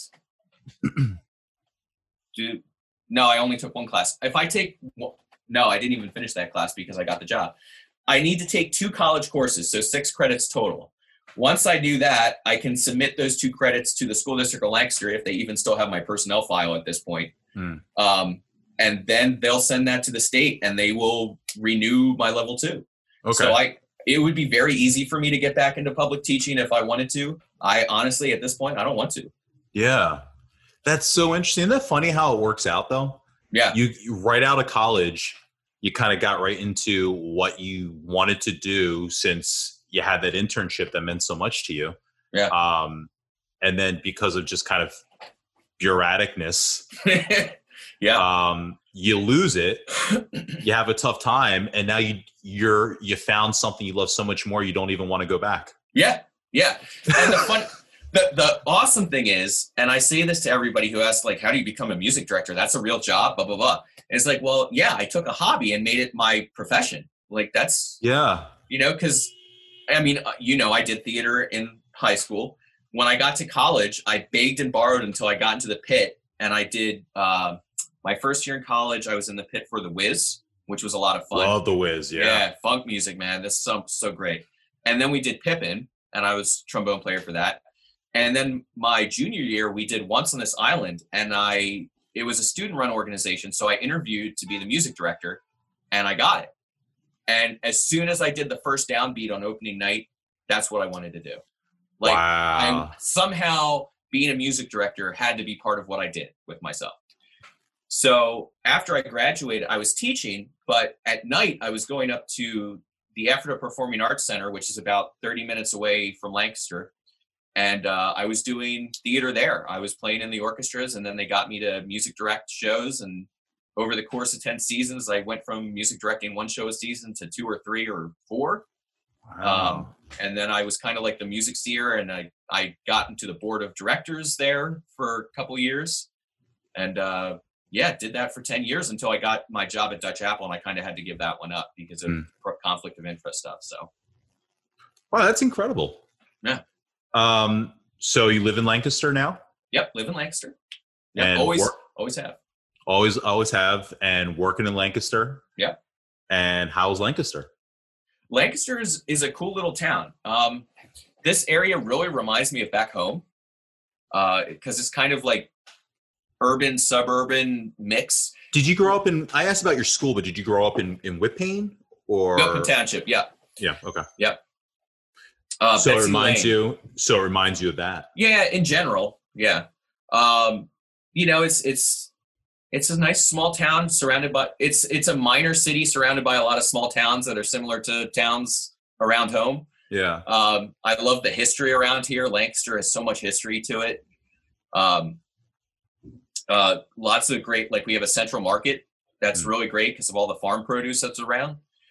Um, and yeah, there's a huge theater scene here. It's huge. Uh, there's the Fulton Theater, which is a major house. Uh, Hershey Theater. There's Sight and Sound, just like an hour north of here. Our theater, and then there's a ton of community theater. Like there's you Mm. can you can throw a stone and hit a theater around here. It's great. Um. Do you still get to check out other stuff? Well, prior to this all happening, did you did you still um get to check out other shows? when I could, it got it got harder and harder just because I was because I'm I'm full time. Like part of the job is like you know hiring people and doing tracks and and you know getting stuff organized and Mm. doing rehearsals and all that. Um, and then shows we do you know six to nine shows a week. Wow. So Tuesday through Sunday, I was doing shows, and you know we're doing shows when all the other theaters are doing shows. yeah. So it got it got hard. Um, eventually, I started. I got to a point where they were letting me have a assistant music director who could cover a couple nights a week, Mhm. and I could you know take those kind of nights off to try to catch friends and family and stuff like that and other shows around. So Wow. Um, and not married or anything? Not married yet. Girlfriend of six years. Wow. Uh, we're actually well. The coronavirus now forced us to live together. It forced the issue. Um, I'm yeah, jealous. I'm Yeah. jealous. You're my biggest uh, about a week ago, uh, and for time's sake, we're probably about uh, we're probably about what a month, three three and a half weeks, a month into this thing. This is this is Uh, actually month two now. We're in week five. Wow, yeah. So okay, we're in week five, um, so that whenever this airs, you, you have some reference. But last week was the first week I started thinking about like relationships and girls, and oh my god, when am I going to get to see a girl again? So- and so Yeah. I've been I've been zooming with a lot of friends, and and I have a lot of friends that are couples, and Mhm. you know the the friendship is is mutual amongst all of us. Um, And I'm just so envious of all my friends that have their girlfriends or wives with them, and Yeah. um, here I am, five weeks, just just me, just me and Hey, me and my pad here. That's got its benefits too, my friend. That's got its benefits too. For the first three Um, weeks, it felt okay. Now I'm getting a little Getting a little antsy. getting a little antsy. Don't don't worry. There'll be a lot of girls waiting for uh, male companionship once this is all done. I'm sure. Yeah, we gotta buy some stock in Tinder. You said uh, you said that uh, your whole reason, the whole reason we were gonna this was gonna work out schedule wise for you to come was Mhm. uh, you come into the city. I think you said every Sunday. Every Sunday. Yeah. What do you uh, What do you do out here? I'm the organist for my church. Um, Oh. the church I've been going to since I've been a kid is in Center City, Philadelphia, on Broad and Mount Vernon Street, Old Zion Lutheran. Wow. Yeah, when I was 16, our organist just didn't show up one day. And they said, Hey, you play piano, go play the organ for the service, which was like not the same at all. Um, so I did that. And then he had some kind of medical issue. So I started taking organ lessons a couple times. And I filled in for a couple weeks till I found someone to cover. And then I went away to college and I would come back every once in a while. And then I guess it was my senior year in college, uh, the organist that they had decided to retire. Uh, so I started playing and they kind of did a search. And then once I got my job, I was like, well, I could just keep doing this because I'm, you know, a teacher. I have Sundays open. That's not a big deal. It's a great excuse to see my parents every week. Hmm. Uh, and I've been doing that now. This is, I'm in my 17th year of doing that. Wow. Yeah. That's incredible. Yep. Uh, I I lived uh, for a year right on uh, right 19 in Fairmount. So Oh, yeah. yeah, I uh, I know that area pretty well. Yep. Yeah, it's a it's a great old church. Still do, you know, it's well with this coronavirus, it's throwing a wrench into the whole system. Yeah. We, yeah. uh, on the Sunday that we were supposed to get together, actually, we recorded four services in a row because I've been doing the live stream for them. So I've been trying to edit video and do all that stuff, and boy, is that a nightmare! I if you do video editing, I do not begrudge you your job. Yeah. What an absolute nightmare! You got to. Uh, it's a it's a workflow thing. Yeah, Uh, and every time, sometimes when I'm when I have to do something new, um, as these zooms are kind of are for me now, and I'm, I'm trying to do a lot of different types of stuff. Uh, so it took a little bit of time for me just to get the workflow in because it's just a little bit different than shooting video and Right. throwing that in. So um, it, it felt like a chore um, for the last couple of weeks while I was trying to figure out the smartest way to get it done uh, so that it makes sense. And I find that that's what editing is. But there's even bigger parts of it that I just my brain has a hard time clicking, and I think it's just a lot of repetition. That's Yeah. what you know. That's what makes it better. yeah, absolutely. Yeah, it's just it's like you know I'm trying to record the pastor doing his thing on my iPad and then and cutting it in an iMovie, and it's just you know oh, it's, it gets to be a nightmare. Yeah. Um, do you still talk to anyone from school? Still get back to the? I mean, you come to Philly, but do you get back into the burbs at all? Or Uh, not not too much. Um, I talk to Clyburn every once in a while. Um, I was, you know, part of the. Yeah, it's hard. I missed his wedding because of work, um, which was a really, you know, I kicked myself for that because I just could not get somebody to cover the show. Um, and you know that I, I, it's one of those unsaid things that you know strains a relationship that we've had for a, a long, long time but we're we're all good. We're cool, and I I talk to him every once in a while. But honestly, not not too many people. Hmm. Uh, I tried chatting up Steve DeSantis a while ago, and that kind of just kind of fell away. And you know, it's hard because I went to Millersville. I think I was the only one from our class that went there. Hmm. Uh, so I was away from from Wissahickon people for four years, and then uh, just because of the nature of the work and how far away I was, getting back for reunions wasn't a thing, or you know, coming back for alumni night or whatever those things are, Yeah. not really a thing. Uh, I've stopped by the school a couple times to uh, say hi to people, but now Yeah. with like you know school security and restrictions, you need like a birth certificate and like hand over your firstborn child and Right, right, right. know, put Blood your sample. yeah, put your mortgage on the table for collateral. It's it's insane. Last four it's- digits of your social. yeah.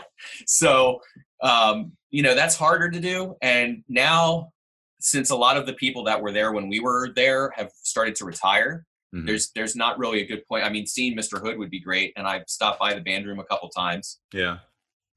Um, and I, I've talked to Mike Hood a while for a bit, and I've talked to John Conahan a couple times, Mhm. uh, which is great. It's great to be connected to those guys. Yeah.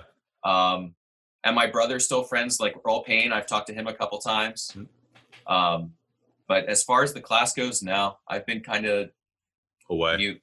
yeah. yeah. Do you miss it at all? You know, there are people that I miss. Um, but honestly, one of the nice things about Millersville was there was no one from Wissahickon there that I knew. Uh, what's your what's your life like now? You know, so you're Dutch Apple. It sounds like you're working a whole lot. Girlfriend. I mean, outside of the this COVID stuff, but in general, happy, feeling good. Yeah, I mean, before this COVID thing hit, I mean, things were going great. Like I said, we had a we had two national tours going around the country. Uh, I had actually, when COVID hit, I had just gotten back two weeks earlier from uh, Washington State, where we were, Right, you were just traveling. Chicago. Um, I'm actually amazed I didn't catch it because I I swear it was going before it was going. Um, and you know the shows were going great, and all of a sudden, just hammer came down. Boom, we got to stop. You know, canceled all. Um, I actually brought all my studio equipment from my office. Uh, the theater has like a separate building that has uh, our offices and a rehearsal studio and everything.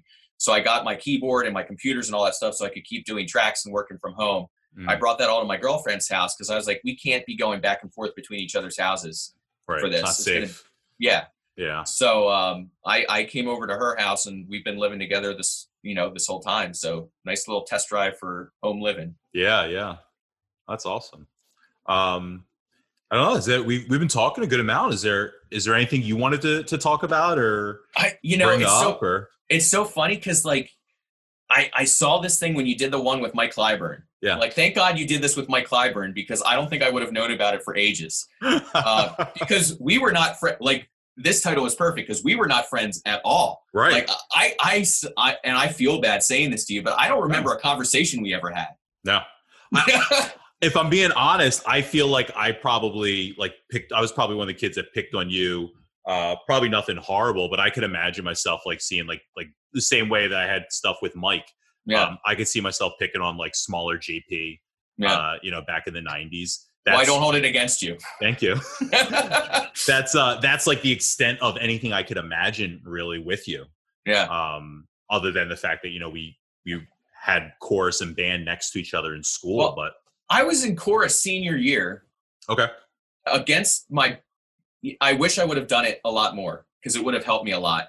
But, and I don't really remember that many people from chorus senior year. where you you were in chorus right? Yeah, With yeah, yeah. Conahan. Yeah. See, I like. I don't even Don't remember, remember. talking to you.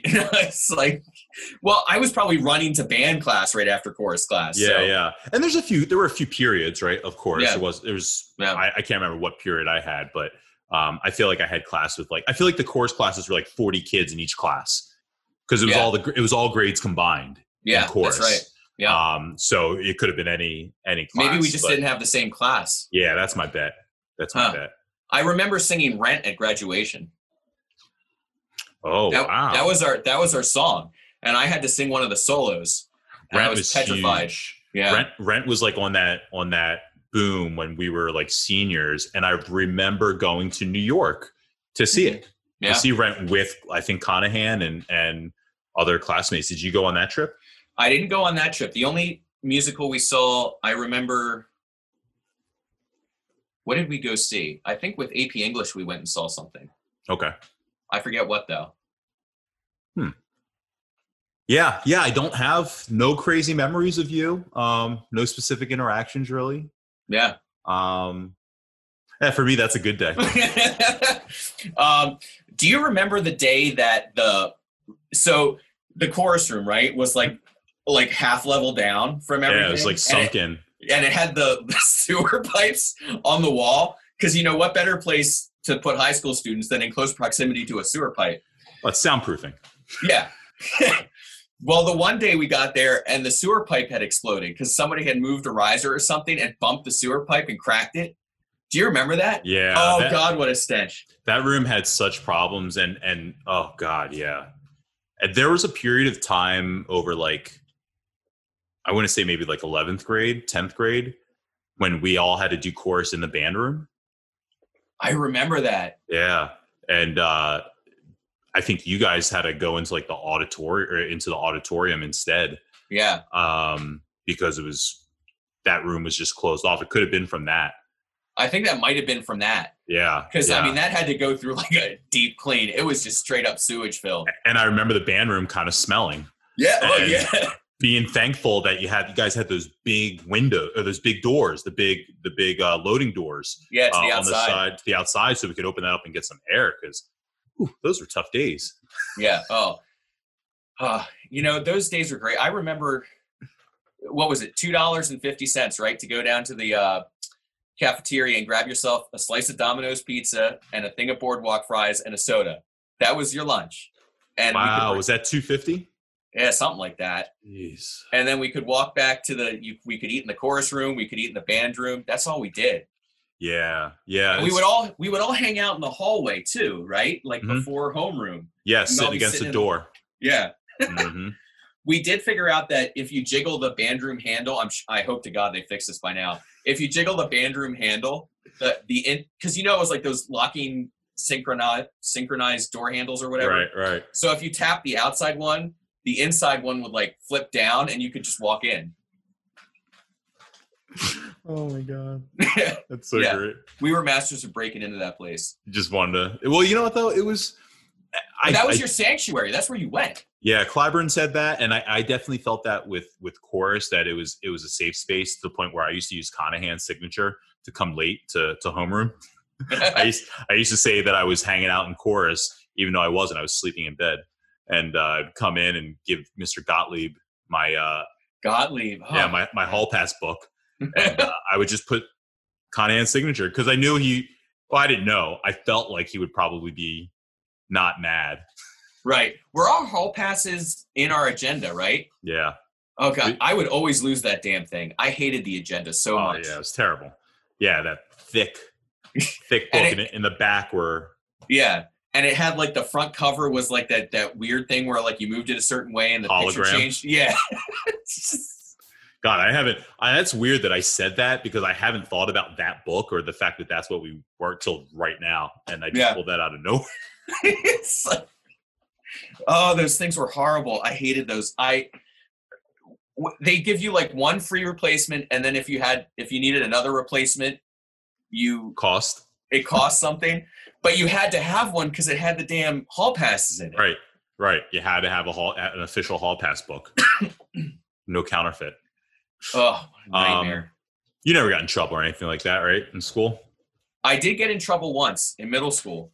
Oh, really? Um, oh yeah. Uh, I I have no idea with who at this point, but uh, somebody we were at those uh, in the cafeteria, those tables that have like the circular seats or whatever, and the kid sitting across from me pushed me, and I like rocked back a little bit, so I stood up and pushed him, and he fell off his chair, I guess because he wasn't expecting it, hit his head. Well, of Oh. course, I got in trouble, and they put me in ISS for lunch for a week.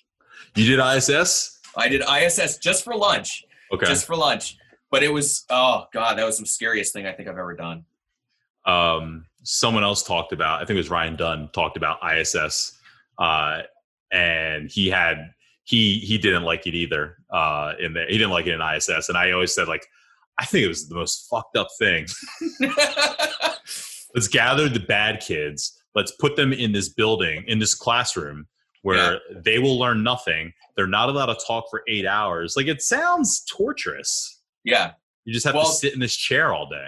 for me, it was like going into a lion's den. I would just come in there with my little brown bag lunch and sit there as quietly as I could in the corner and eat my lunch and get out of there. Mm-hmm. Did you learn your lesson? Uh, yeah, I learned never to get caught. That's the prison system in a, nut- in a nutshell, right there. oh god. Well, this has been fun. I really, uh, boy, I'm telling you, it really hit me like literally in this last 30 minutes that you can't sign the yearbook. Um, well, once this all gets lifted, I'll stop by and we'll yeah, you'll like have to a- come by, but best I can do for you there, JP, is Oh my lord! Oh, burn that picture. See, th- this is why I got picked on. I mean, look at that. You know that was. uh, They took that right after gym class. Look at my hair. Yeah, that looks good. my hair was a mess. looks good. It looks uh, it looks time appropriate. You're uh, you're one of the ones that the, t- the time doesn't look like it passed by where you just go, "What is that haircut?" or anything. So Yeah, yeah. Well, I kept my hair pretty much the same until it started going away, and now it's, it's like buzz cuts the way to be. I'm holding on as long as I can, brother. Yeah, I hear you. I started growing it down here because I stopped growing it up here. Yep, yep, yep. It uh, it helps fill out the whole face. Yeah, indeed. Um, all right, man. Well, this is uh, this is awesome. Thank you so much for for hopping on. You're the very first Zoom, so Yeah. uh, you helped uh, ease some jitters that I had. Oh man, it works great. Yeah, it's, great. awesome. And it's been Great. awesome talking to you and seeing you. It's it's great to talk about old times again. Uh, maybe I'll go ahead and start reaching out to some friends from Wissahickon and see if uh, anyone remembers who the hell I even am. Oh, dude, people remember you. I I dropped your name to to somebody recently, and uh, I think it was Susie Mullet. Uh, ah, Susie, the Mullet Sisters. yeah, and she's like, she was. Uh, I think she's the only person I told. I said, I'm supposed to talk to JP, uh, and she's like, I love JP. So people remember Oh. you. Oh, that's good. Yeah. I'm glad people remember me in a positive light. Yeah, dude. Well, thanks, man. Oh, wait, give a give a little plug for that. If uh, Oh. if anyone wants to check you out, you know, this will come out in May. But if anyone wants to check you out, how do they check out your live? Your All live right, so if if you're still around and we're still quarantined in mid-May whenever this comes out, I'm doing a live thing at 9. It's just on my Facebook page. So just, you know, sometimes I have like a warning, sometimes it just So if you're around at 9 p.m. on the Eastern Coast, man, just come say hi. Awesome. I'll have to Yeah. I'll have to start sharing it too. Yeah. Oh, make sure when you post this, you post my name right. M E Y E R.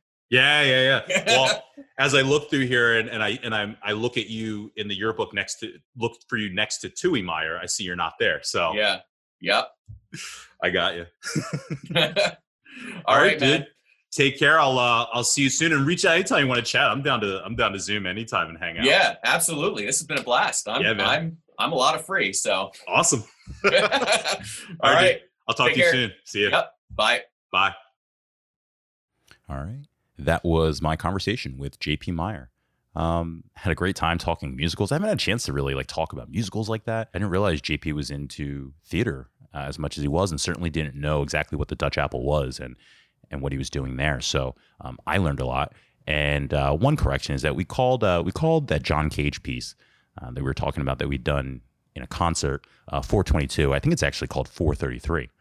Uh, and so just a little correction on that. And uh, I haven't asked JP this, but I'm willing to bet the second Kim that I couldn't figure out was Kim Twist. It came to me when listening back to the show. I didn't want to end this without giving one more guess. You know, I love the name game. And you can check out JP's nighttime chats on his Facebook page, JP Meyer, M E Y E R. In two weeks, my guest will be Kelly Rosario, AKA Kelly Brailsford.